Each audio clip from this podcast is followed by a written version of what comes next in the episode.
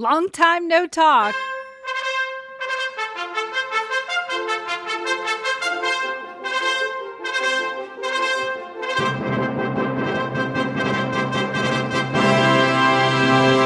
Today is Monday, May 15th, 2023. Time for episode 191 of the Barnhardt Podcast.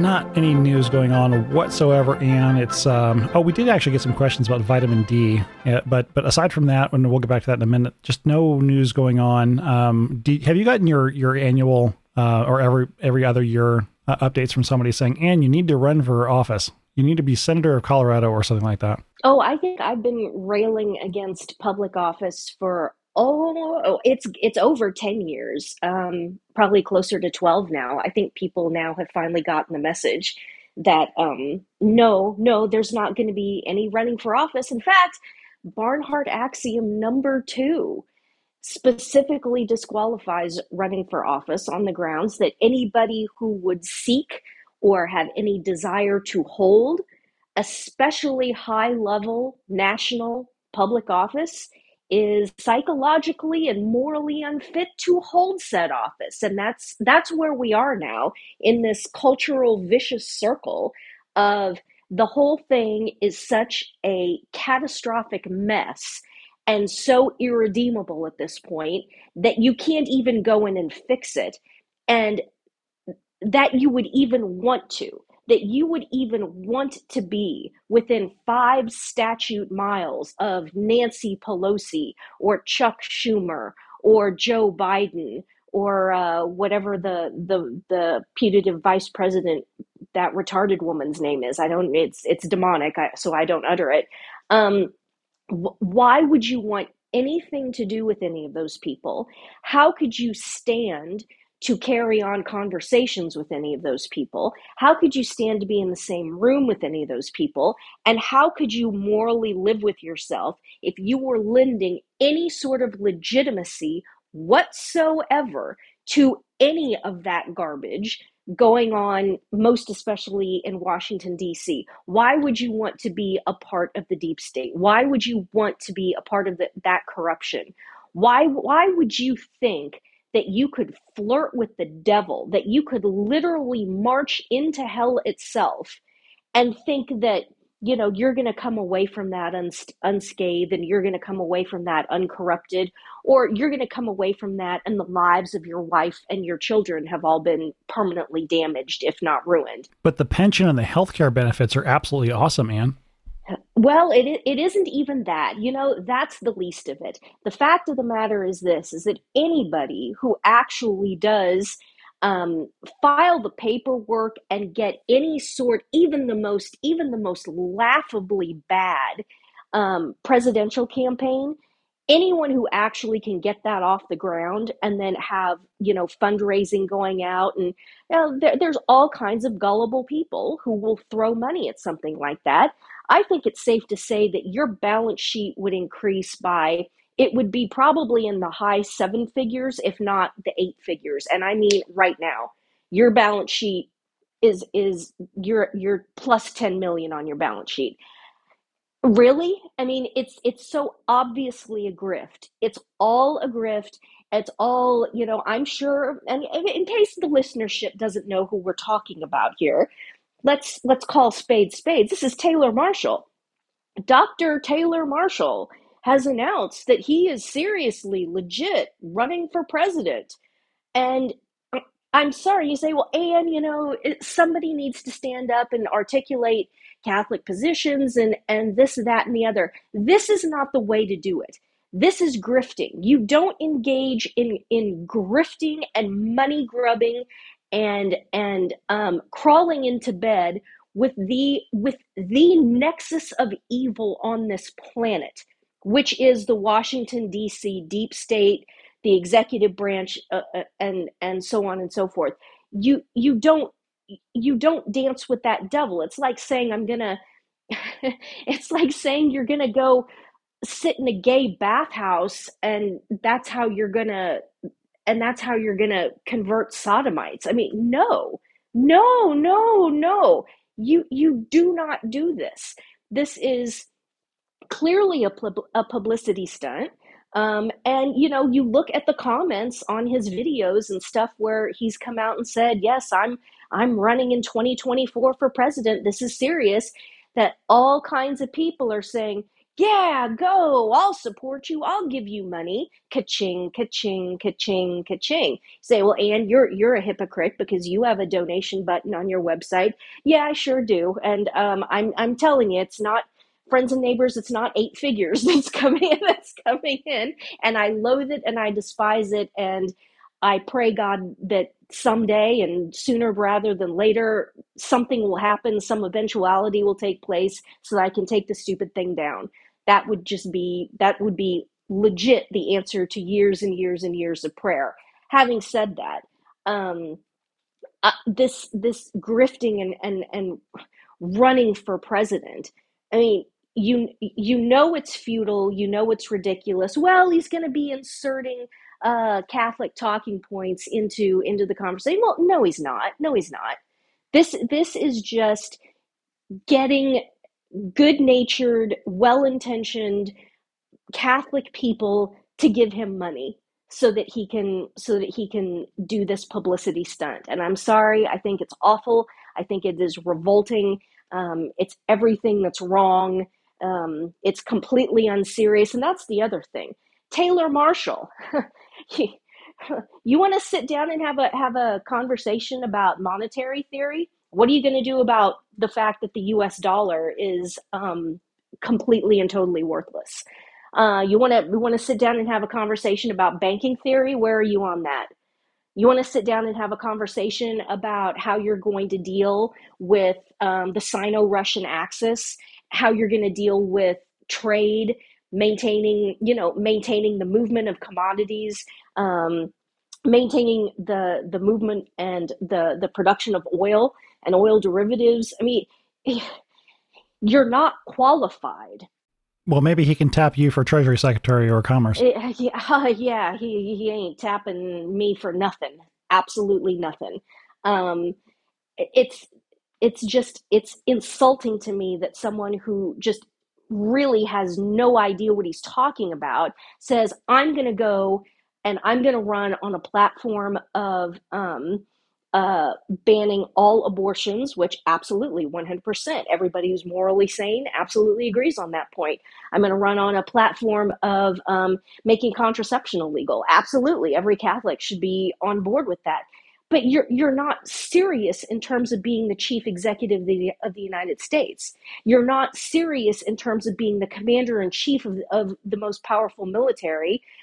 Maybe, maybe not. I don't know. It's kind of hard to say that at this point because, you know, uh, the United States military is top to bottom riddled with sodomites. And so, how are you going to, how are you going to maintain and move forward as commander in chief with a military that is completely and totally corrupt how are you going to go up against the pentagon the deep state not just in the in foggy bottom but at the pentagon? Uh, i mean this is this is unserious and i find it i just find it insulting when people do completely when unserious people do unserious things in in the context of something that's as massive as this is. Um yeah it's that's that's super cute. Let's let's let's pass a law that says like in italy that there has to be a crucifix hanging in every public building and every public schoolroom well great. What are you going to do about the fact that nobody's going to get social security and nobody's going to get medicare and the entire medical and medical complex is is going to implode? Yes that's great hanging a crucifix in every in every public building and in every every school classroom what about all this other stuff? You're just going to embarrass yourself and embarrass all of us because you're clearly not serious and this is clearly a publicity stunt and it's clearly about generating donations and increasing your balance sheet and i'm i'm patently offended by it Okay, so that's a no on Treasury Secretary. It does. that's, a, that's a hard no. Yeah. it, it does raise a logical question though, and that's one of the things I tweeted out is that you know what could a president, let's say, let's just say for the sake of argument, he got elected. He's not going to get in with a supermajority of people who agree with him. What can the president actually do anymore? And I posted exactly. this, I posted this exactly. on Twitter and I posted it actually on No Agenda Social, and I got a lot more uh, good answers on No, no Social. But uh, it, the the best answer I thought, or one of, one of the things the the actually I'm not even sure the president could do this, but one of the things that theoretically would be under his control would be all the executive actions and, and the actions of the executive branch. So one one of the ideas I really like is recall all overseas troops, bring them all home. Why are we overseas? Is there some immediate need for us to be anywhere other than the United States at the moment? Because we have actually a pretty alarming need to have troops on our southern border right now. So when you say overseas trips, you mean vacate Okinawa, vacate Ger- Germany, vacate vacate every um, vacate Sigonella and and um, and Naples and all of the Mediterranean. I was thinking more along the lines of the hundred countries where we have boots on the ground that we may or may not acknowledge. Everyone out of Afghanistan, well, yeah, Iraq, yeah. Um, all of Africa. Get everybody out of Ukraine for crying out loud. Um, ask the Germans, like, why do you need us here? If you need us, if you really want us here, start paying. Uh, we're, we're not doing this for free anymore. Same thing. The same thing with the yeah, Japanese. Absolutely. I don't know that the Japanese need us there anymore. Maybe just uh, as a backstop, but they, they're willing to they're willing to pay well, for it. Well, when, when the when the Chinese uh, start a war to take back Taiwan, they will. And I, I suppose the argument can be made that if that if somebody isn't there, that the Chinese could just could just steamroll over Japan. Um, I does Japan what what is Japan's situation militarily even? I mean, they were they were prohibited from having a military for all intents and purposes for quite some time. So what do they even have at this point? I don't I don't think Japan has any real defense outside of us and the threat of us. It's just and us, you know, we're right there. Also, have heavy presence in in Korea. Um, is is the police action? I think technically the police action on the Korean Peninsula is still ongoing. Technically, according to the Pentagon, um, I it's yeah it's but your point is absolutely true and it's it's something that's frustrated me for years like decades now about American presidential campaigns and presidential politics is that you've got these people, whoever it is, you know, all throughout my adult, uh, all throughout my adult life, whoever's running for president is has this platform, and I'm going to do this, and I'm going to do this, and I'm going to do this. And I was always sitting there thinking, wait a minute, you have to have Congress.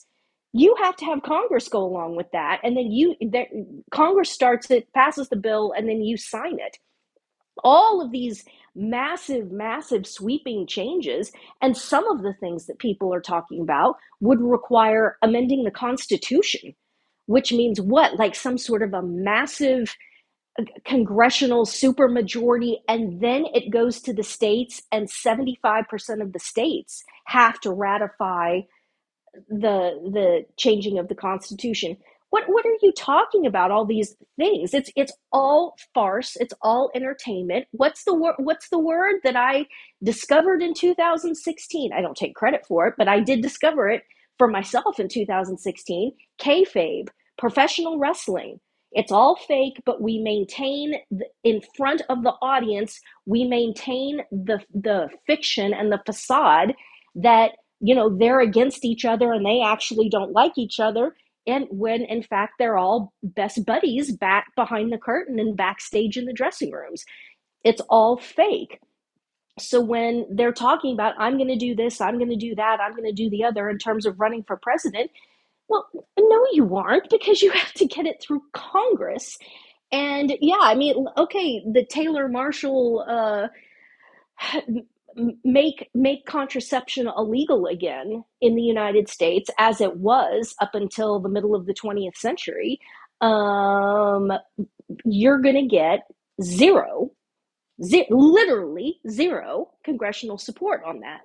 Because the situation in the United States and in all of the post Christian West, let's be honest, is so far gone that no sort of representative government or anything that even tangentially is related to quote unquote democracy is viable at this point because the entire because the populace is so far gone, so morally degenerated, have so completely, thoroughly, and unanimously turned their backs on God that you cannot have any sort of a democracy or representative republic situation. The only path forward from here, and I know everybody hates to hear it, is monarchy, monarchy of some sort. We've talked about this before. You have to have power sufficiently concentrated, and yes, in one person, even sufficiently concentrated in one person that they can go in and just start knocking heads and saying, we're abolishing the department of education. We are completely we are eliminating the internal revenue service and we're eliminating the income tax.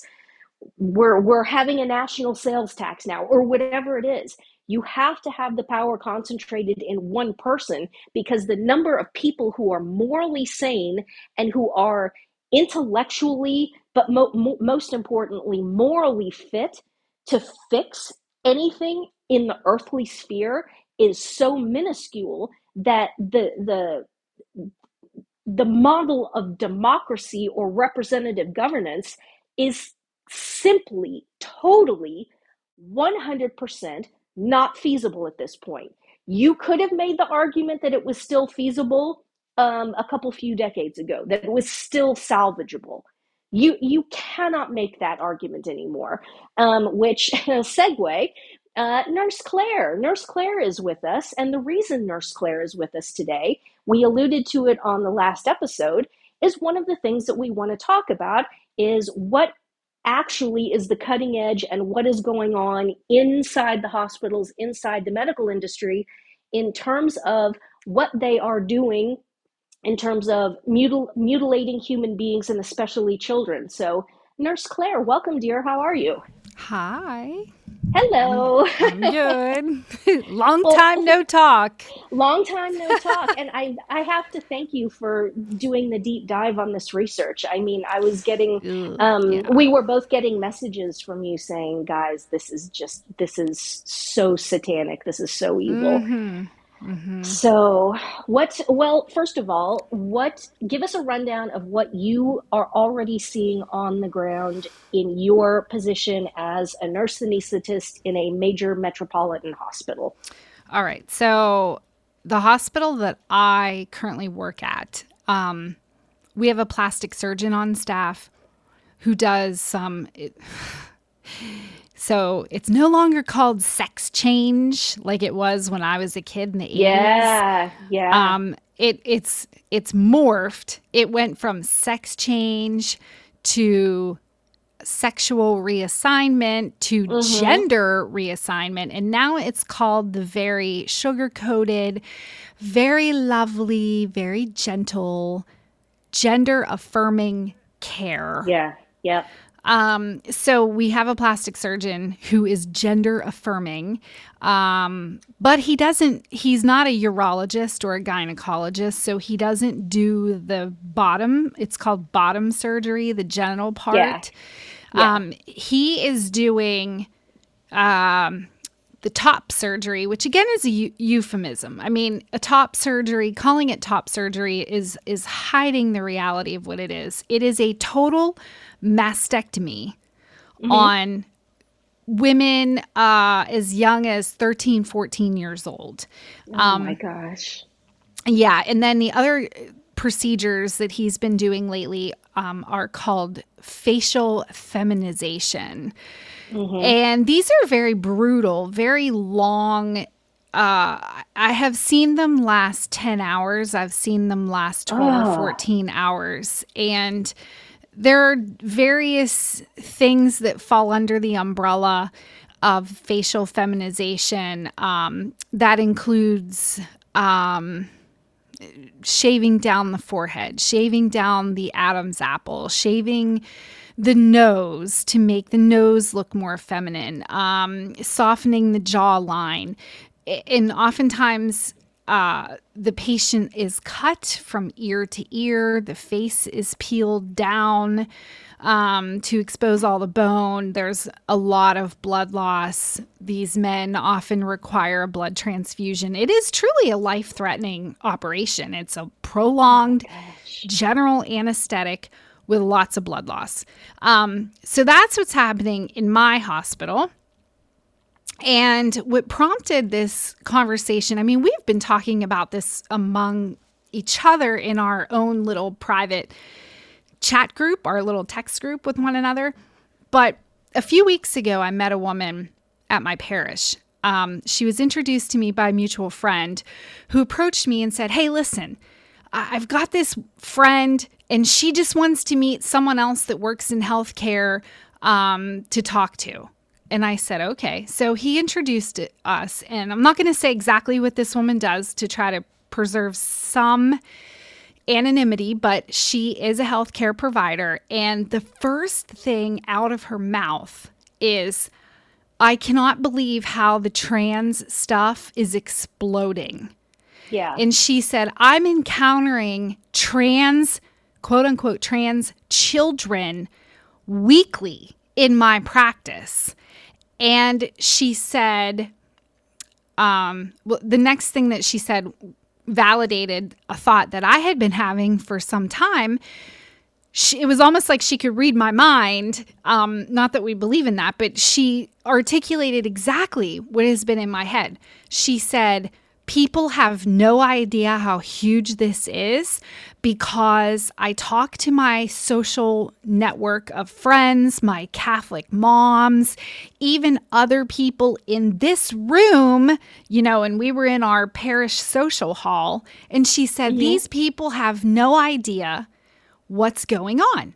And that's mm-hmm. been my experience as well. People think this is some um, far flung article you're going to see on LifeSite or, you know, some rando story that pops up on the internet about uh, some crazy parent that wants to trans uh, transition their child.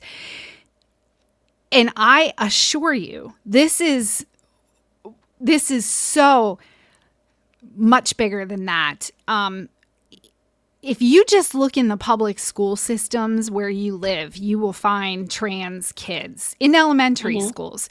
And also, June, you know, oh, where yeah, we, we, we um, are devoted to the Sacred Heart of our Lord during month of June. Mm-hmm. But um, the secular world acknowledges the month of June as being Pride Month. And so. Mm-hmm you know, everybody out there that's listening to this, get off the internet for a few weeks, yeah. quit looking at social media because, you know, pretty soon it's going to be the rainbow Oreo cookies and all that crap that they march out for Pride Month. But um, yeah. the clothing, the apparel stores are starting to put out their Pride clothing now in May in order to get, you know, people prepared for June, I guess. And, they are marketing Target you know, Target being one of them. I saw also Old Navy. Um, they have children's clothes, pride clothes, and some of the stuff at Target is um, tuck friendly, tucking friendly. And I, I don't want to scandalize the listenership, but we have to have an adult conversation about how diabolical this is in, in some of the things that are going on. There are major academic and pediatric medical centers that have PDF files on their websites accessible to not only parents, but you know, maybe a middle schooler who's got unfettered access to the internet and a lack of parental supervision. They've got PDF files instructing people how to bind their chest, how to mm-hmm. um, boys how to tuck. You can use your imagination what that involves in order to give themselves a flat appearance in their pants. Um, and girls who think that they are boys um, how to to pack. It's called packing. How to pack yeah. their pants. Um, and this clothing and these products are being marketed to children. not just little adults children little, little children. children. and yeah it's with regards to the adults we have to be careful as catholics to not fall into this libertarian viewpoint mm-hmm. um of well you know if they're an adult they can you know they whatever adults can do what they want to do it is certainly egregious to do this to children who are not capable of consenting but we also cannot condone this or accept That's this right. in the adult population. I see it already. It's already happening. We're all already slipping into well, if it if it's an adult, it's an adult. Let's focus now on the fact that they're doing this to little kids. No, it, it, this can, this cannot be approved, legalized. It should be every bit as much of a crime for some for some satanic doctor to mutilate Bruce Jenner as it is to mutilate a little kid. It should be engaging in that sort of human mutilation should be it should be a capital crime. It should yes. be a capital crime. The death yes. penalty should be on the table for anybody who participates in this and it should be a crime to do it to yourself in exactly the same way that suicide was a crime. Uh, attempting suicide was a crime until, I mean, not too terribly long ago. If you committed suicide or attempted suicide and you failed, I don't know if the listenership even remembers this, but you could be you could be brought up on charges. It was it's a crime to attempt to murder yourself. It is likewise a crime to engage in mutilation like this. Catastrophic um, just I don't need to tell you, just utterly, utterly, utterly catastrophic. And there's going to be so many tendrils in this conversation that come back. Um, you know, uh, tying you know Taylor Marshall's fake run for president in back to all of this, and how are you going to deal with this? And are you willing to take a stand that says that any doctor who a engages in in an abortion is okay we're talking about we're clearly talking about first degree murder here. Um, any doctor who engages in um, any sort of transmutilation surgery capital capital offense death death penalty is on the table in sort of the same way that rape would be on the table. I mean, this stuff is going beyond anything that the nazis were doing and the nazis at least still had enough shame back in the day for whatever egregious sickening things that Mengele and the rest of them were doing, that they kept it hidden. This crap, they're they're talking about Pride Month. They are, in fact, proud of this. They are rubbing it in everyone's faces and they are daring anyone to do anything about it. And so far, nobody is doing anything about it.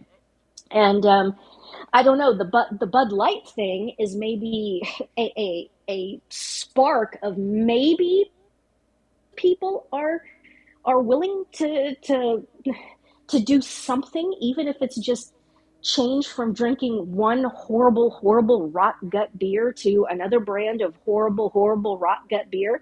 But at least at least it is something. But yeah, we need to be having a conversation about these being capital crimes. And then following up on that, um, shutting all of these clinics down, absolutely everything, defunding a hospital right now that is doing all of this, um, on and on and on. And there's there's so much more to talk about. So continue on. Keep pick up where you left off, dear. I'm sorry. Oh gosh, well, I don't even know where I left off. I mean, you could just there's so much to say about this. You could just start anywhere, but um, oh, I know what I wanted to talk about, and it's it's in the context of we're talking about vitamin D and ivermectin, and they aren't telling us these drugs are effective, these drugs don't work. They're trying to withhold effective drugs to keep people spending massive amounts of money, and and basically it's a huge wealth shift into big pharma. Um, with the insurance companies and the government as the middleman just facilitating this wealth shift. I would like for you to talk about what is the pharmaceutical requirement for these poor, miserable people who have done this to themselves for the rest of their lives? There's multiple steps involved for the little, little kids that want to transition or think they want to transition. They're not chemically they're they're not experiencing puberty they're not developing secondary sex um, characteristics yet. So the process for those children starts with a social transition with allowing them to wear clothes of the opposite sex change their name change their hair um, you know live life as this alternative person um, and Yeah. then, whenever they begin to enter puberty, they're put on puberty blockers, which, I mean, these have, they're marketed as being reversible. They're not reversible. They're not reversible. No, the damage is done, and it's Right. catastrophic, irreversible damage. Yeah. Correct. And then after the puberty blockers, they're put on cross sex hormones. And these oftentimes tend to be very high doses, and they have a multitude of um, pretty substantial side effects um, cardiac problems, uh, metabolic resistance, and type 2 diabetes, all, all sorts of psychiatric issues. Um, so then you're going on medications to treat the side effects of medications. Oh, and imagine then- that. Yeah. Right, Mhm. correct. And then the surgical uh the surgical procedures themselves. So the top surgeries and the facial feminizations, those are done to mitigate the appearance of the secondary sex characteristics, but the genital um, the bottom surgeries, those are extremely painful, um, lifelong complications, and the organs that are created, quote unquote, are purely cosmetic, um, not functional. Of course. So, um, and there's a lot of pain that is involved with those surgeries, chronic that develop develops into chronic pain, and then also um, these individuals because these this whole entire process in total is sterilizing. These patients, oftentimes, when they begin their transition, they're offered either um, banking of sperm or egg harvesting and banking of eggs because they're told you deserve to have a child. So they're offered these fertility sparing procedures um, that then later in life would involve the use of assisted reproductive technologies, which anyone that knows anything about in vitro fertilization would know that it's quite expensive. Um, so the estimate that I have seen is that one of these patients over the span of their life would require somewhere around $7 million of health care.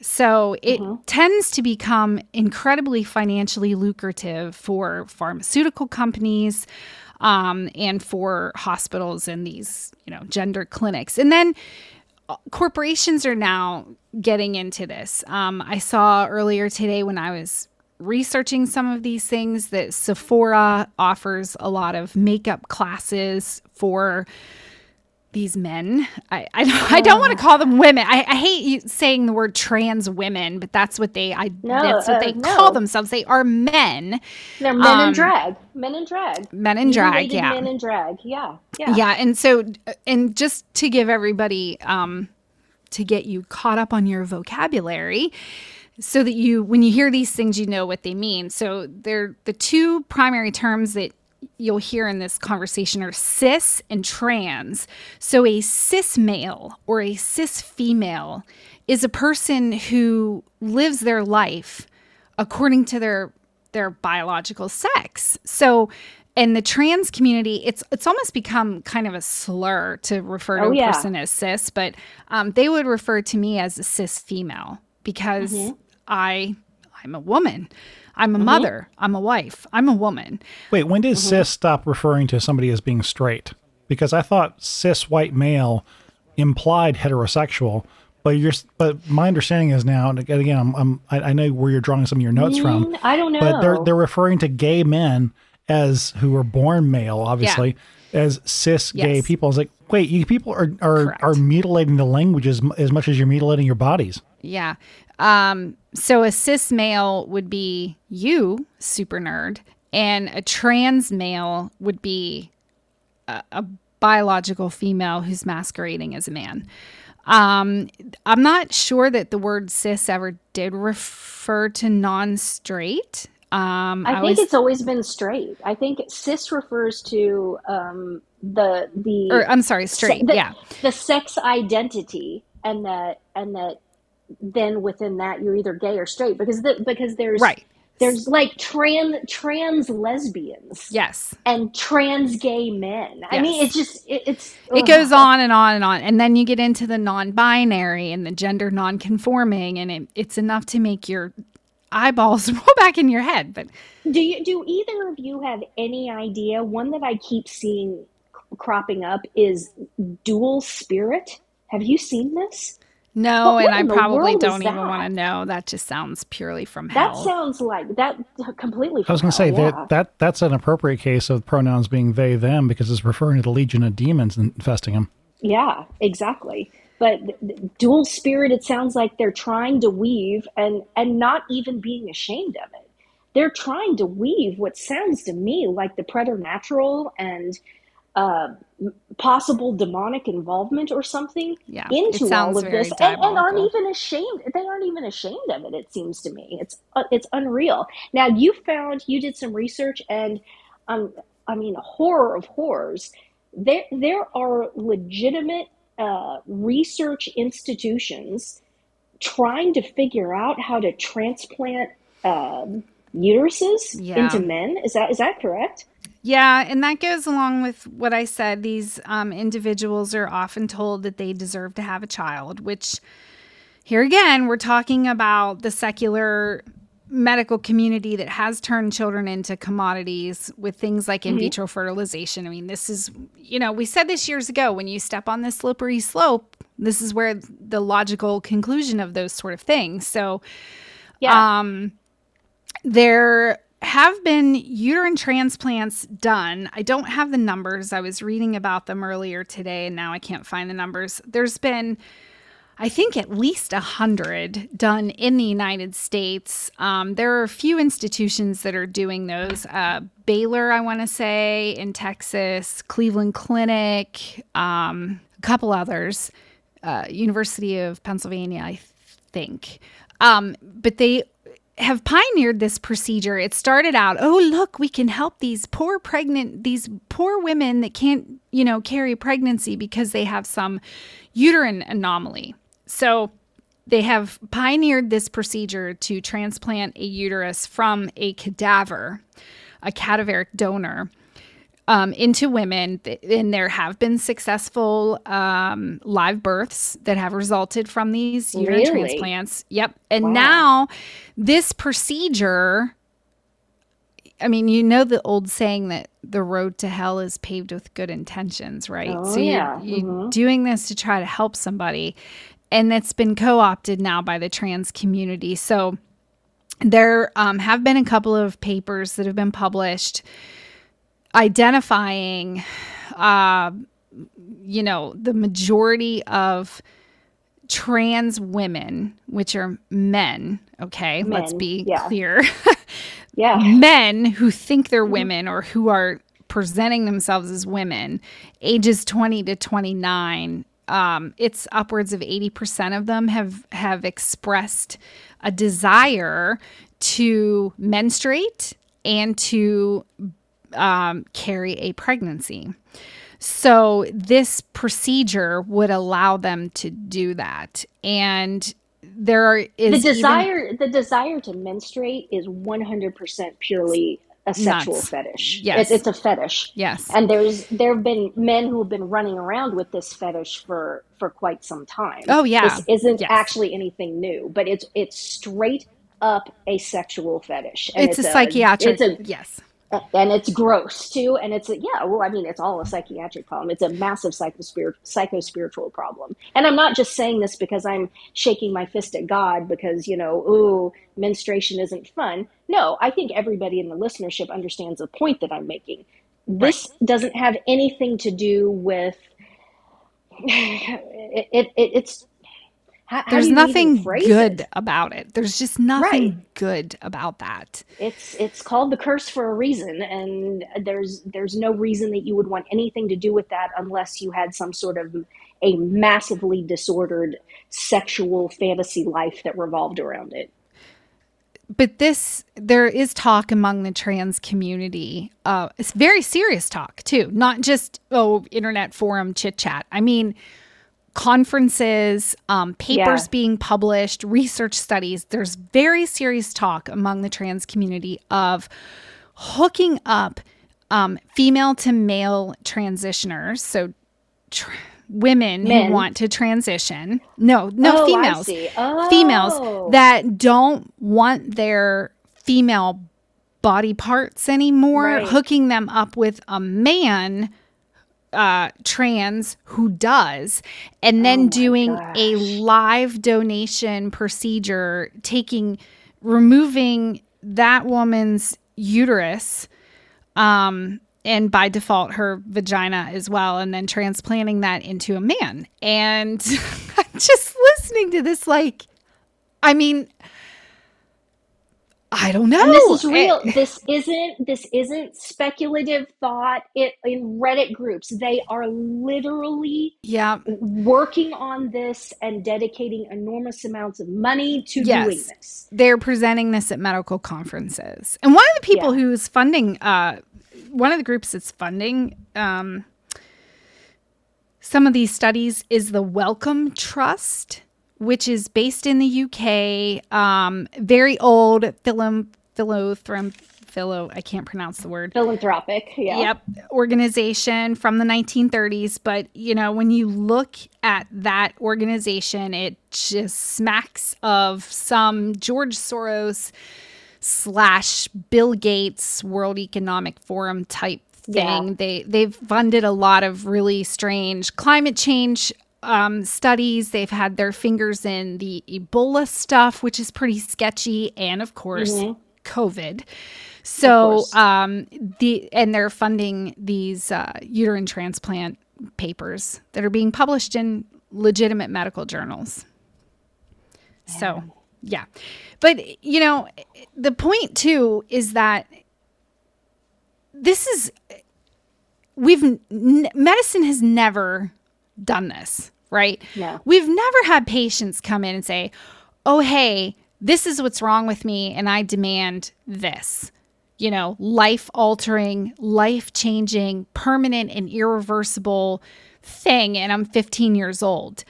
Yeah. Um, and and here we are. Not only mm-hmm. have we responded to this by giving these people what they're demanding, but we've responded to it by leaps and bounds. Every major academic medical center in the United States, or most of them anyway, the overwhelming majority of them have a transgender clinic.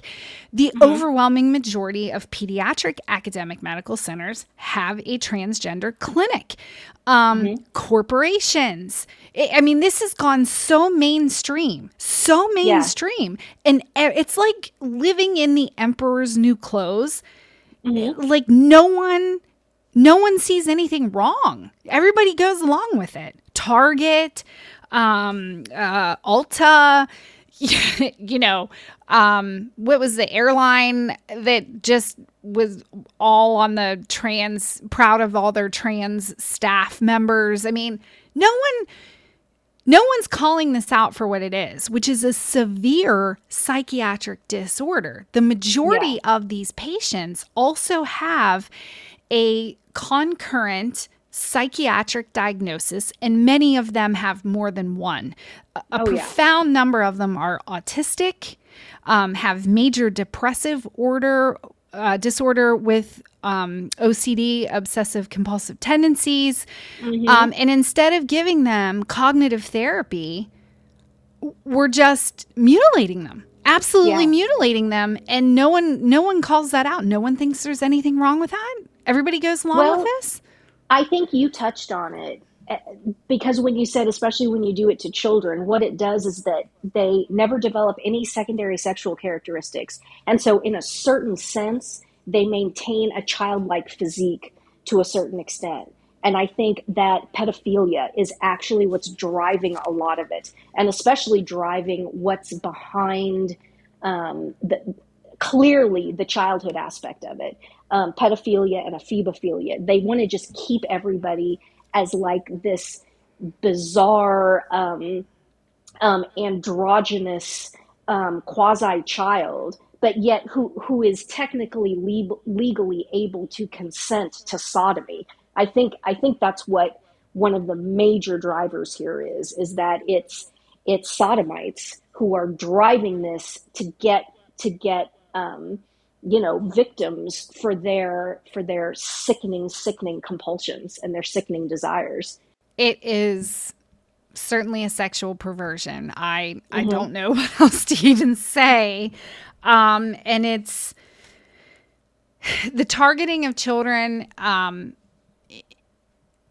the gay rights movement took a long time to get where it's at you know mm-hmm. if you think back to even the 90s with the Clintons and their rise to power because let's be fair, it wasn't just Bill running things, it was her yep. too. Um, of course. You know, if you think back to the early 90s, one of their uh, main focus that they entered into the national conversation was gays in the military. People lost their minds. I mean, there was huge yeah. pushback against that. And oh, they yeah. saw, I think, that the country wasn't ready for that. They had to mm-hmm. prime people with things like Will and Grace, um, all of this, you know, Hollywood portrayal of gay people being just like us, except they're gay. Except and, superior. Superior. Yes. I was having a conversation with a priest about this like last week. It's like, no, they're presented as always being the smart one, the wise yep. one, the together one, the funny, witty, everybody likes, fun to be around, caring, popular, caring, empathetic, friends. Yep. physically attractive, et cetera, et cetera. And it's just, it's been absolutely relentless. And I think it goes back even further. If you get on YouTube and you watch, this is a show that when I was a child was must see TV every Saturday night it was the Golden Girls. Do you remember the Golden yeah. Girls with yep. the four old women living in the house together? I am shocked going back and looking, and all I can figure is that I didn't know what homosexuality was, so a lot of the jokes and the storylines went straight over my head when I because I was young enough. That show is just packed with uh, sodomite propaganda, packed with sodomite propaganda. And there's one post that I made because I did remember this. Um, there was an episode on the Golden Girls where the skanky one, Blanche, the slut, not the bumpkin, not the country bumpkin played by Betty White. No, the skanky slut played by uh, Rue McClanahan. The ca- character's name was Blanche. Um, she, uh, uh, Dorothy, the the odious and horrible Bea Arthur, who, who what a revolting woman and has been just an absolute was a militant militant communist her entire life.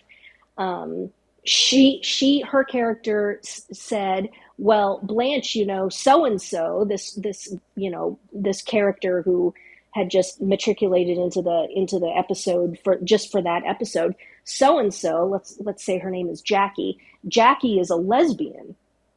And and blanche comes back and says you mean like Danny Thomas? And the joke is Danny Thomas at the at that point in the 80s, he was still famous enough. Everybody knew that Danny Thomas, the entertainer, um, who had a sitcom for years and years and years, the Danny Thomas show, he's Lebanese. He's Lebanese. So the joke that was being made is that the skanky slut, the worldliest one of the bunch of them, didn't even know what lesbianism was or what the word meant. Now, stop and think about that. Didn't even know what it meant. And then, you know, the Dorothy character had to explain it to her. No, no, dear, not not Lebanese, lesbian, and then what that meant. That that and that and the, the the joke was i mean it was just absolutely uproarious laughter. It wasn't people rolling their eyes and saying well that's dumb. Nobody nobody would make that mistake. No lots of people would make that mistake. Lots of people in 1985 grown adult people you could say the word lesbian to them and they wouldn't know what it meant. Now plenty did but plenty didn't and so that's been pushed hard. It was in the 70s. The sitcoms in the 70s had gay characters. Then you even go back and you look at sitcoms in the 60s, like Bewitched.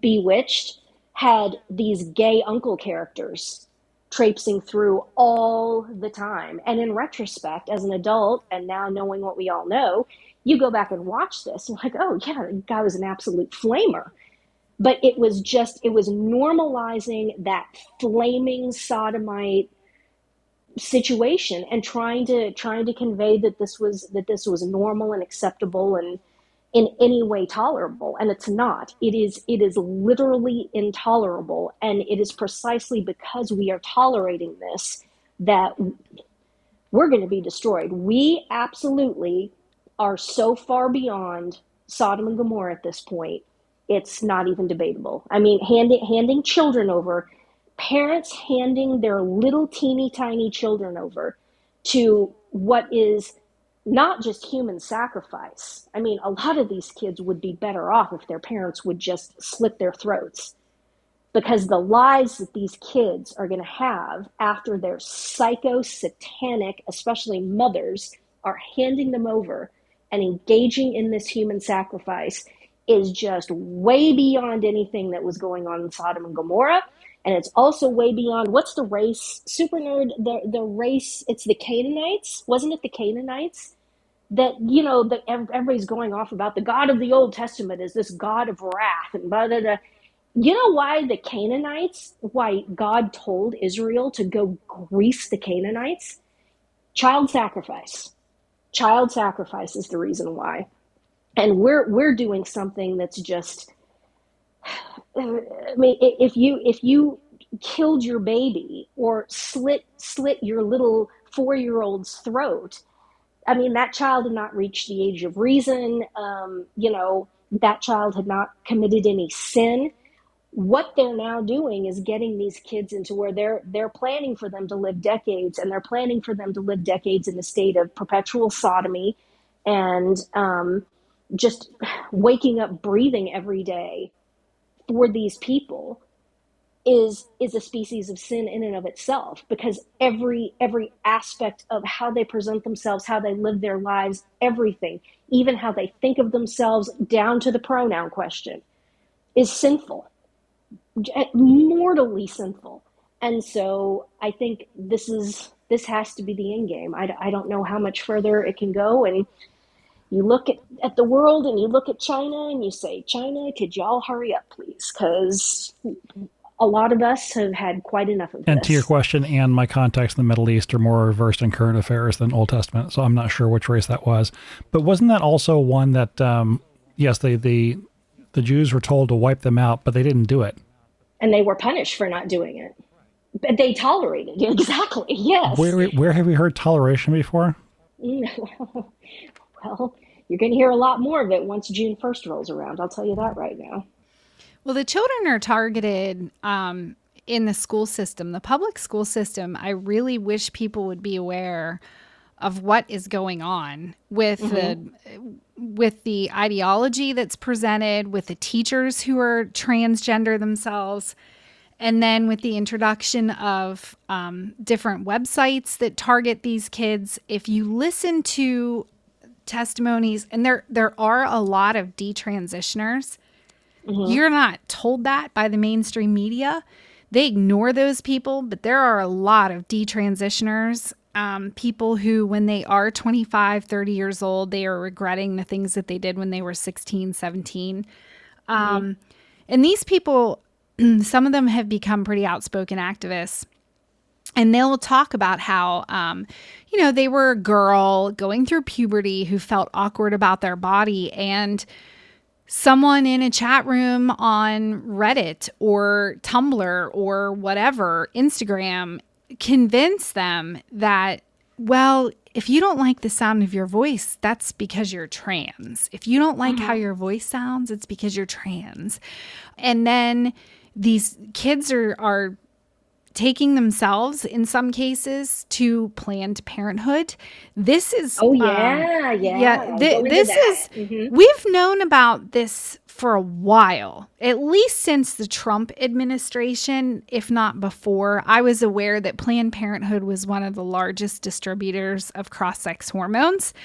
Mm-hmm. um, and when you hear some of these people speak you know you would get the impression when you listen to mainstream media, you get the impression that these sorts of medical procedures and medical treatments are not done until the patient has been vetted by a multidisciplinary panel oh, of no. physicians. And that is categorically false. I am here to tell you that is not reality. Oftentimes, these people um, are meeting with one physician um, or they're going to Planned Parenthood and meeting with one provider, whether it's a nurse practitioner or whatever, and they're leaving their appointment on the same day with cross sex hormones. Yeah. I, I, mean, and Planned Parenthood is a major, major player in this industry. Mm-hmm.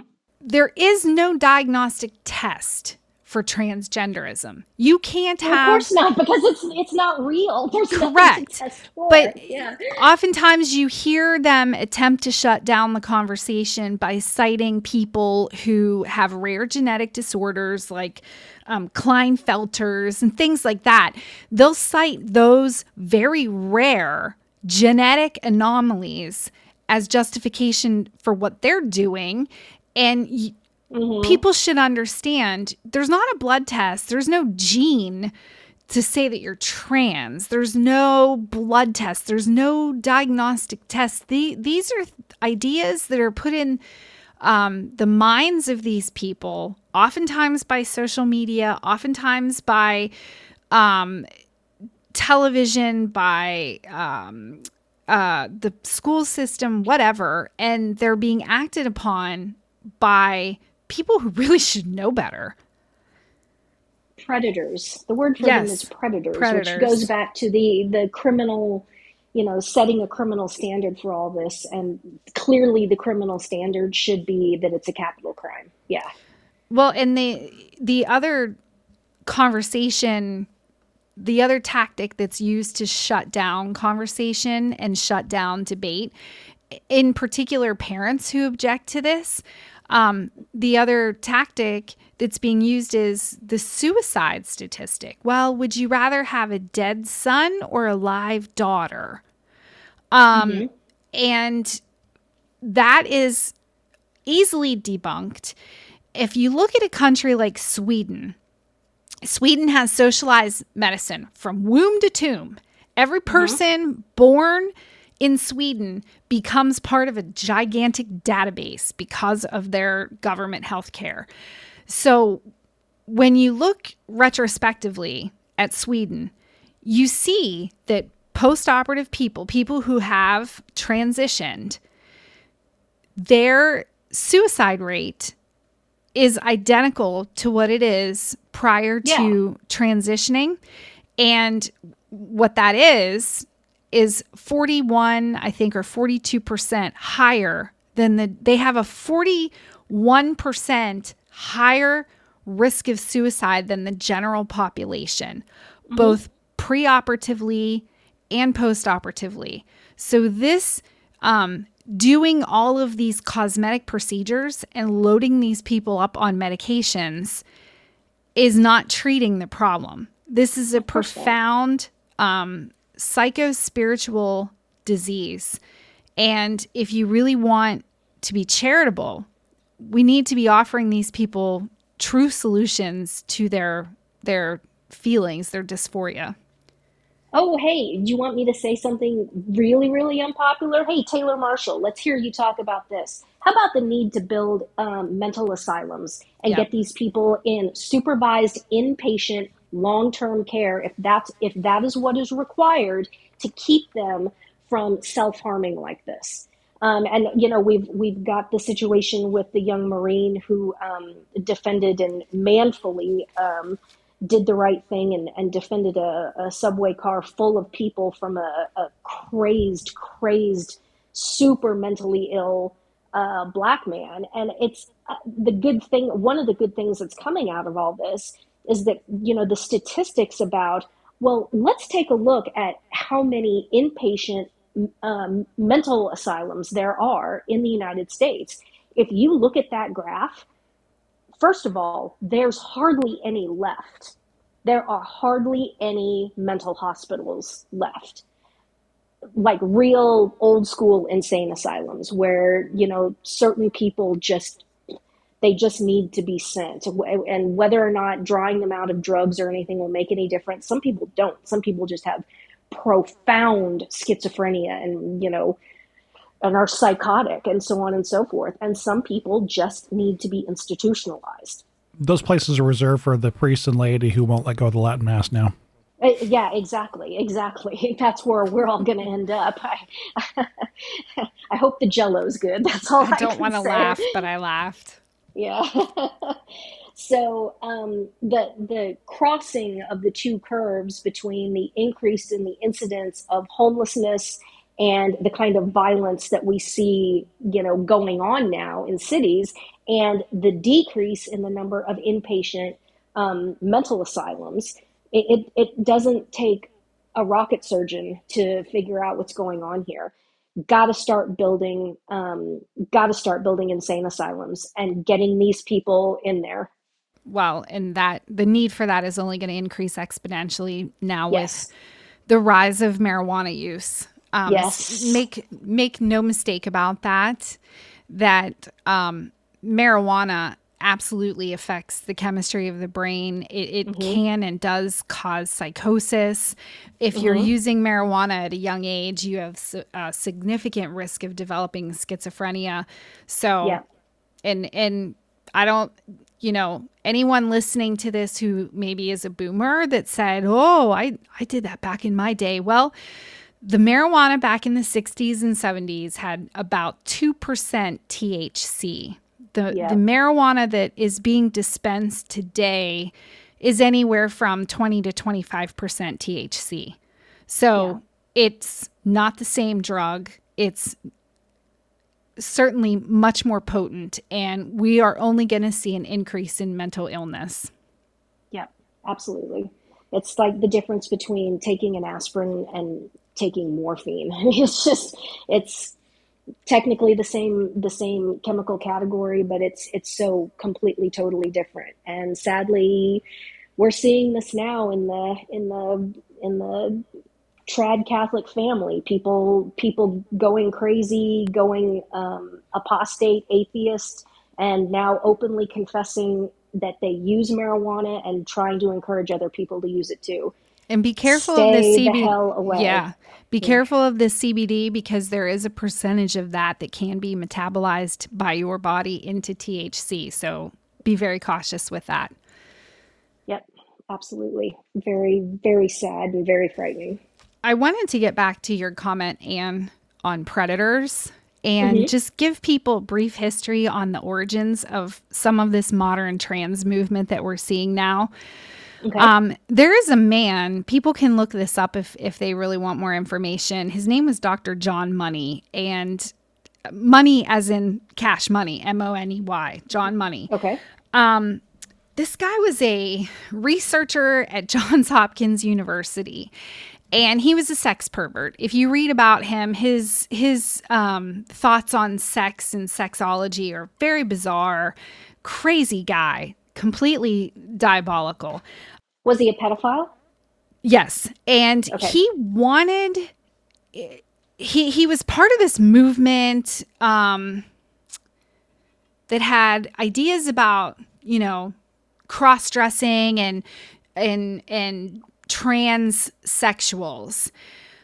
But he wanted um, his ultimate subject, study subject, would be identical twins because they're genetically identical. Mm-hmm. So he wanted, he had all of these bizarre theories, and he wanted to to do a study using identical twins to prove his point. And he got lucky because uh, there were twin boys in Canada. I think they were born in or around 1965. Um, their last name was Reimer, R E I M E R, so people can look up the Reimer twins. Uh, they, the one brother was mutilated during a circumcision at the age of six months. His penis was mutilated. So his family took him home. Acc- you know, accidentally, accidentally. Accidentally. Accidentally. Yes. Okay. Okay. His family took mm-hmm. him home, him and his other twin brother, and, and just tried to carry on with life. And, you know, the parents were very distraught and they came across this John Money. They saw him on television. So they decided to take their boys from Western Canada and travel to Johns Hopkins University in Baltimore and meet with Dr. Money, who promised that they that he could help them. And what he did, his idea of helping them was to convince them to raise this boy, whose name was Bruce, um, raise him as a female. That's ironic in retrospect, isn't, isn't it? it? Yeah. And raise him as a girl. Yeah. And so from the age of 17 months, they raised him as a girl. And John Money uh, medicated him, um, convinced the parents to um, mutilate him further um, with, you know, complete castration. Um, you know, he had all the, all of the things were done to this poor kid, and his mother. Mm-hmm. Then goes on to speak about how, despite everything that she did, raising him, teaching him to be a lady, and and getting him into feminine um, sort of things and projects and interests.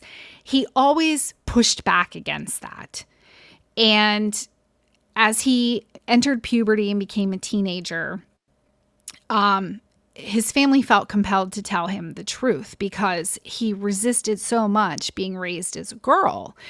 Um, and so that finally they they did tell him the truth. And for a while you know he he felt better and was more accepting of that. He he took on the name david. Um, so he never went back to being bruce but he uh, took on the name of david because he said he felt like david and goliath like he was always fighting this huge battle inside of himself because he knew something wasn't right so mm-hmm. he, uh, you can look him up. His name is David Reimer. Um, unfortunately, his twin brother committed suicide, and then he also committed suicide. Oh, um. It, it's it's a really horrific story, but both of the boys were um, sexually abused by John Money. He did all sorts of just horrific experiments on them, and published papers to to proclaim that he fixed this kid because this was a, a biological male that then lived life as a female. And when um, David Reimer, as a teenager, assumed his proper gender role mm-hmm. as a man, Dr. Money never retracted any of the papers. He never admitted to that. He never admitted that ultimately his his gigantic Frankenstein study was a failure. He never mm-hmm. retracted any of that.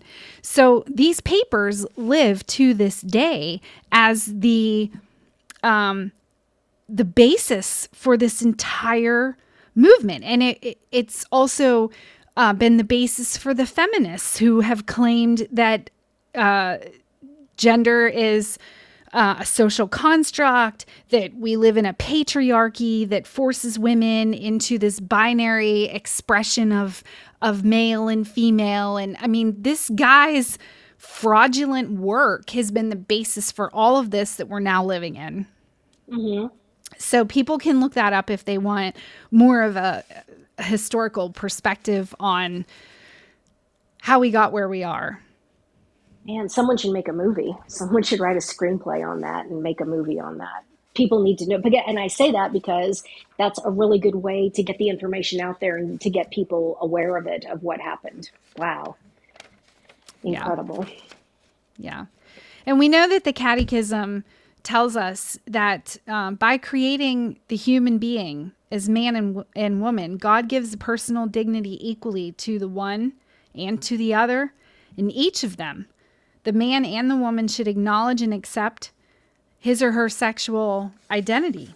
You know, yeah. um, Genesis, man and woman, he created them.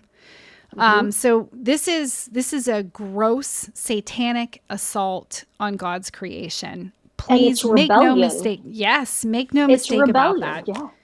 Yep, it is, and and um, rebellion is the hallmark of Lucifer, and you know, talking about kids and teenagers, and going back to why is this so common now? Why is this so prevalent? Why is it all of a sudden that what is it like 30% of American high school students yeah. volunteer very voluntarily declare themselves to be LGBT IQ plus whatever. Mm-hmm. Um, what, what is this? It's because it's rebellion.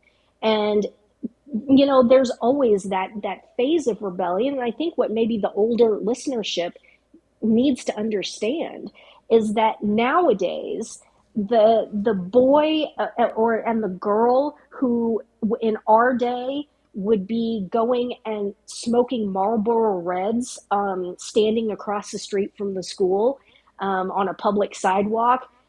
Those rebellious kids, and you know, when I was growing up, it was the kids who were wearing like um, like Megadeth T-shirts and and heavy metal T-shirts and smoking cigarettes and yes, some of them were, in fact, having sex. Yes, absolutely. But that was their rebellion. Smoking and and uh, fornicating was kind of the the youthful rebellion when I was a kid. You need to understand that the youthful rebellion today is not just being a sodomite, not just being a homosexual, but now the trendy rebellion is to rebel against your own sex this is the what has been marketed and inculcated into children as being the new cool sexy cutting edge form of rebellion and it, it's it's not like smoking cigarettes and listening to heavy metal music. This this stuff can never ever be walked back. Once it's done it's done. Once you once you cut a boy's penis off that's it. It's never coming back. Once you remove his testicles, that's it. It's never coming back. Once you mes- mastectomize a girl, that's it. Her breasts are never coming back. I mean, I suppose she could have some sort of a reconstructive implant surgery, but wh- why?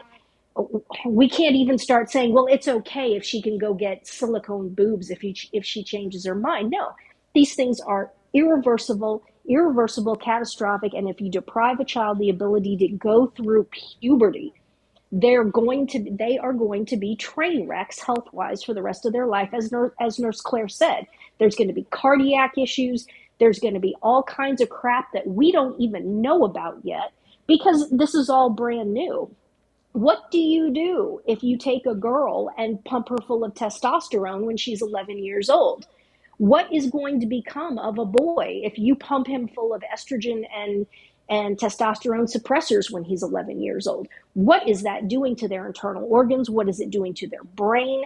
What is it doing to everything? It is catastrophic, irreversible, and it is it's basically the analog of the kids who were smoking cigarettes back in the day. And that's and that's how severe and how prevalent this is. And I see I see it, I see so often just seeing you know, people walking down the street and seeing young, um, what looked to be like high school and even I would say junior high age kids walking down the street, more and more and more, lots and lots of girls who are trying to present themselves as being female sodomites. And boys walking down the street look straight as arrows otherwise, but there they are holding hands and and kissing. And you're just like, th- this cannot this cannot go on. China, hurry up. We've got it coming and we know we've got it coming. So just we we've got to get this to stop and then then circling back and tying this all up with a big red bow um, there there ain't no there ain't no Congress and there ain't no president of the United States that's going to fix any of this. We have to have a radical return in terms of our form of governance to a highly concentrated power, probably a monarchy, so that one person can start giving orders and those orders will be carried out, which will include criminalizing things as we've talked about, building mental hospitals and doing what needs to be done at this point and enforcing enforcing the law and stopping with the tolerance of satanic evil. And I don't think we're going to get there short of massive bloodshed. No, no. I don't think so either. It's a nice mental image, but I, I, I don't dare to hope for that because um yeah.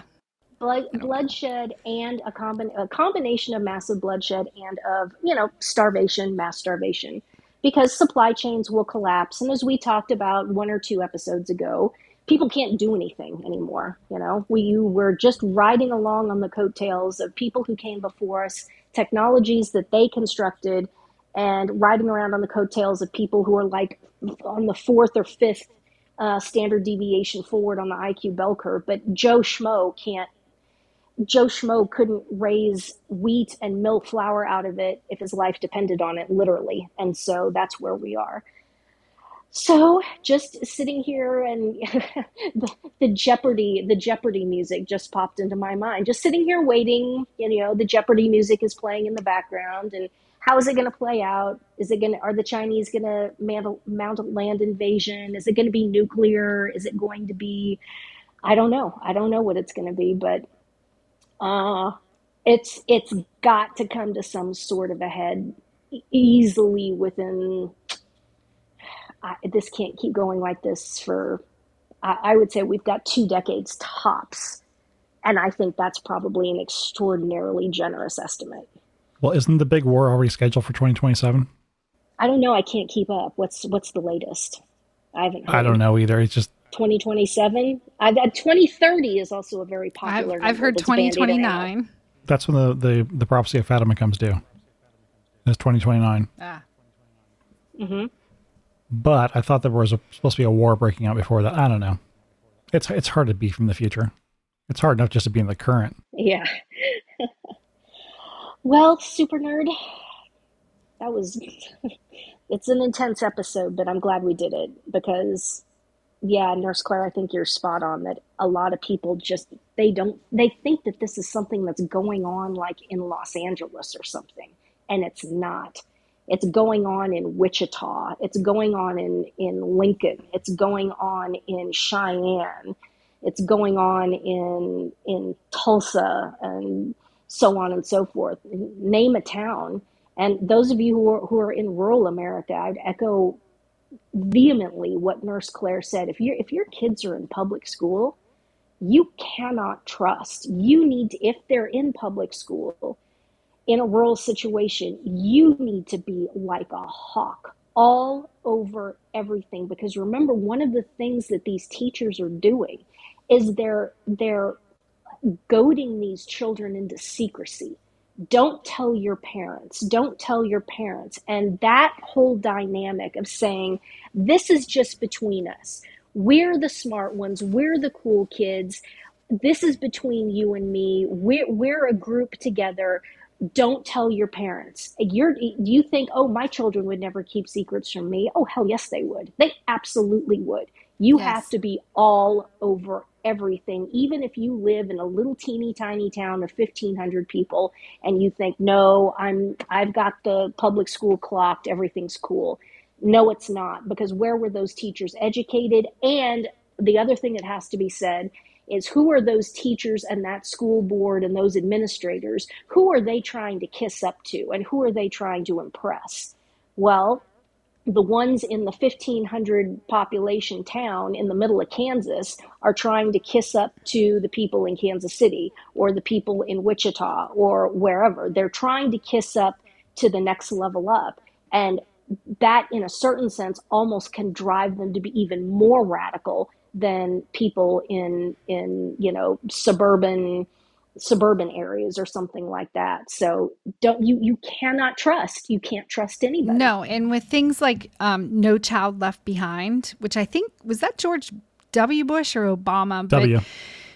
The w, public school w, systems yeah. throughout the United States were essentially federalized at that point. Yeah. That that had been in the works for many decades, but um, federal money coming into public schools has influenced substantially the curriculum and also the books that are in the library. And schools now are talking to children about sexuality at a very, very early age. Little kids do not need to hear about sex. That destroys the development of chaste friendship and this mm-hmm. idea of um, charity and and love. And you have children who have no sexual thoughts at all, who like their their friends of the same sex because that's normal in yeah. young children. I mean, if you're a first grade boy, you're going to play on the playground with other first grade boys. That is normal, that is healthy. Almost militant, almost militantly, militantly yes. that that young children sex separate. Yeah. but then you have the adults in their lives telling them that sex is the ultimate expression of love. And so then they start thinking, well, I like my friend, then maybe I should be having sex with my friend. And and it goes on and on and on. Um, and then you have the introduction of porn via um, smartphones and computers. Yeah. And if your kids are behind any kind of screen, I don't care what it is television, iPad, phone, whatever you have to know what they're looking at. You have to. Yeah. You cannot allow a child to go off into another room and sit for four hours staring at who knows what, because that's exactly how they fall down this rabbit hole. And there's testimony after testimony after testimony online of detransitioners who will say, I was 14 years old and spending six hours a day staring at my phone, living this alternative life, living this secret life that my parents yeah. had no idea who I was talking to and what I was looking at. And then someone introduced them to this idea that they're trans or that they're gay or whatever. So. And the other thing is, is you have to be damn careful about who your children are socializing with the the days of just you know oh um, little friend from school invited invited my kid over for a sleepover. Oh yeah they they seem they seem cool. Yeah that kid's they've been in school together for a couple years. Sure I'm, we're going to go do a sleepover. Well you can't do that now because you have absolutely no idea what the, what your what your child could be exposed to when they are under the custody and supervision of some of some other adults, the parents of that child, and you don't know how are how were the parents of the other child? Are they being libertine with the child and allowing the child to have screens? And you know you don't permit your kid to have screens. You know about i would suspect that a lot of the ways that these little kids and the, the statistics they just keep getting creepier and creepier every year that first exposure to porn on average is like age nine or something now. Well, how, how are how are a lot of kids? How is that happening? The parents will say, "Well, there's absolutely no way that that's happening in my house under my watch." Well, no, but it's happening when they go over to their friend's house or their friends at school do have a phone, do have access to this, and then the friends at school show it to them. So back in the day when we were kids, um, you know, you would be perhaps exposed to lascivious talk from other children. So think back when you were a kid and there was that one kid in the school, and yeah, his parents were a train wreck, and he was the one who was secretly whispering and telling other kids about, you know, deviant sex acts and things like that okay remember when we were kids and that was kind of the worst that we had to deal with was that one kid who was whispering on the playground. Whispering on the playground is now some kid whips out his phone and is showing your eight year old your nine year old full blown pornographic films, many of them sodomitical, um, at, age nine. Now, think about yourself when you were age eight or age nine. What if you had seen something like that at that age? Think about would you have been able to process it? Would you have been terrified? How would you have psychologically dealt with seeing, I mean, things that are so heinous that to this day, I thank God I, I've never seen. I've never seen sodomitical pornography. Um, I've only seen still images of um, heterosexual pornography. Um, wh- how could you deal with that if you're eight years old and and uh, little Jimmy, little Jimmy trailer trash is showing your kid like a, a, a 10 minute long video of two men. It's how, how, put yourself in your child's place and, and have some empathy and have some compassion and then do everything that you possibly can to make sure that that doesn't happen to your children. And if that means that you have to be kind of the quote unquote wacky, quasi antisocial person in the neighborhood or in the school or whatever, so be it. So be it. Uh, I mean, let's. What's the balance here? That people are, are saying things about you that you're you're some sort of an ultra right whack job who who is a helicopter parent or of, the, of of your children, or your children are being exposed to gay porn at age 8 9 10 whatever i mean that's that's a no-brainer to me human human respect can go jump in the river okay? Leave the human respect behind. You've got to do everything you can to, to defend your family.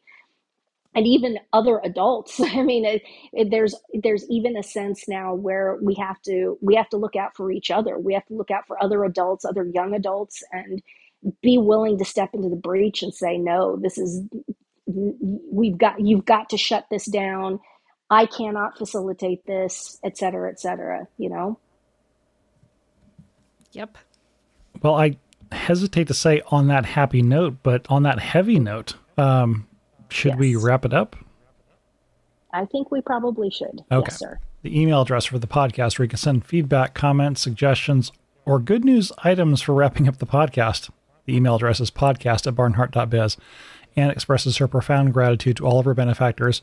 At least one traditional Catholic Mass is said for all of her benefactors every single day. And every week there is a traditional Catholic Latin Requiem Mass said for everybody who died in the previous week. I don't have any list of who died in the last week, but um, if you know somebody, oh, it's, every, it's everyone. Right. It's everyone. Well, I mean, every, every once in a while, I've got I've got a list of, of a person or two who's who's notable, whose name you, yeah. you might recognize. Uh, I don't have that this week. Just know that if for those of you who do know somebody who died, there was a mass that was that was offered for them. And please take a moment to pray for the priests. Uh, all, whether the priests, whether they are the priests saying the masses, or just priests in general. Um, they're the targets of so much of this some of these topics that we're talking about here in, in, in this podcast. Um, hopefully they're not partakers in it. They're they're certainly under influence to to ratify it.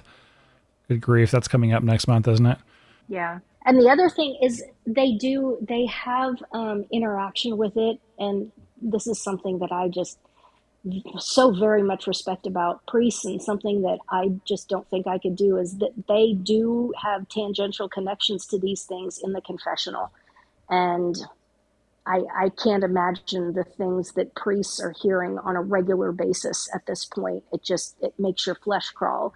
And remember, they have to they have to go basically swim in a sewer and then they have to pop out of the box and like nothing happened. And a lot of them, I suspect, as the world gets darker and darker and darker, are carrying around. I don't even know if trauma is the right word, but I can only imagine at this point how traumatic sitting in the confessional can be for a Catholic priest. And so I, I yeah. would imagine it's almost like a PTSD type phenomenon. Yeah. Yeah and how do you how do you hear that stuff and then not just become misanthropic and not lose your faith in humanity and still are able to you know, see the good in other people and not just want to go screaming, pulling your hair out, running off into the hills. Um, just have some empathy and stop and think about what they go through there. And, and yes, absolutely pray for them. Pray for them. I guess the, the, the statement could be made that that's in a way what the priest signed up for. It's to find the miserable, wretched souls and to give them God's forgiveness. Indeed, but can you can you imagine though, like a priest who's let's say there's a priest who's 60 years old right now who was ordained 30 years ago, or you could go even older than that, who's 80 years old right now and still goes and sits in a box somewhere and was ordained 50, 55 years ago. Um, did they know that they would be hearing people confess the sort of things that people are now routinely confessing? because a lot of those sins just weren't routinely being committed and some of them weren't even possible 50 40 50 60 years ago so it's yeah the young guys i think the young guys know that they're going to war but i think there's probably a window of older priests who were just like oh oh dear i i didn't realize that was going to be you know carrying around the sorts of things that that people are confessing nowadays. I, I suspect. So yes, pl- please pray for the priests. They need it in ways that we don't even quite understand. And until the tonight's conversation, I'd never even thought about this particular angle. So yeah, and they can't talk about it either. That's the other exactly. Thing. They can't talk about it exactly. So yeah, they're carrying the cross. Yeah. And of course, don't forget that in the Communion of Saints, we have a, a patron among us, uh, with the, or I should say, in, in the Barnhardt podcast family, Saint Tiny Princess.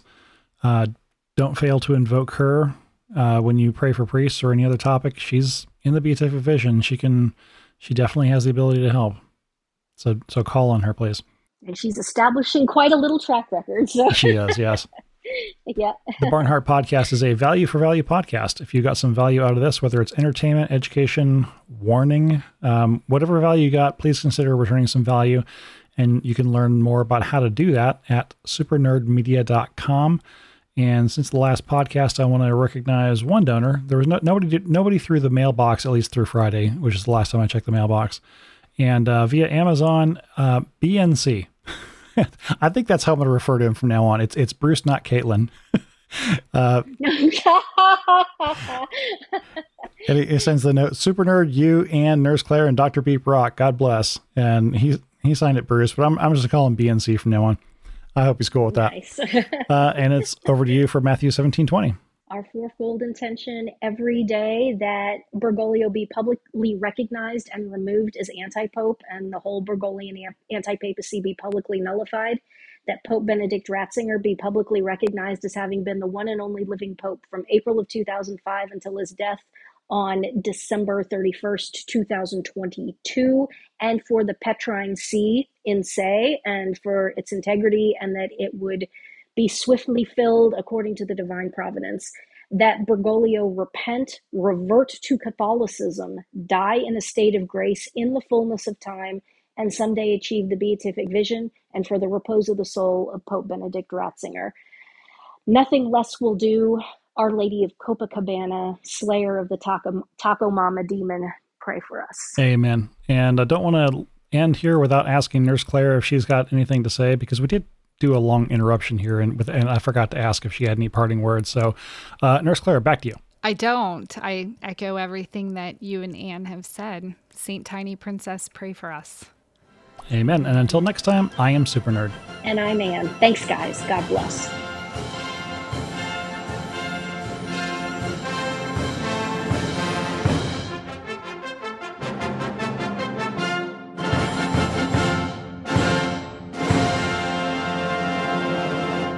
It's an intense episode, but I'm glad we did it.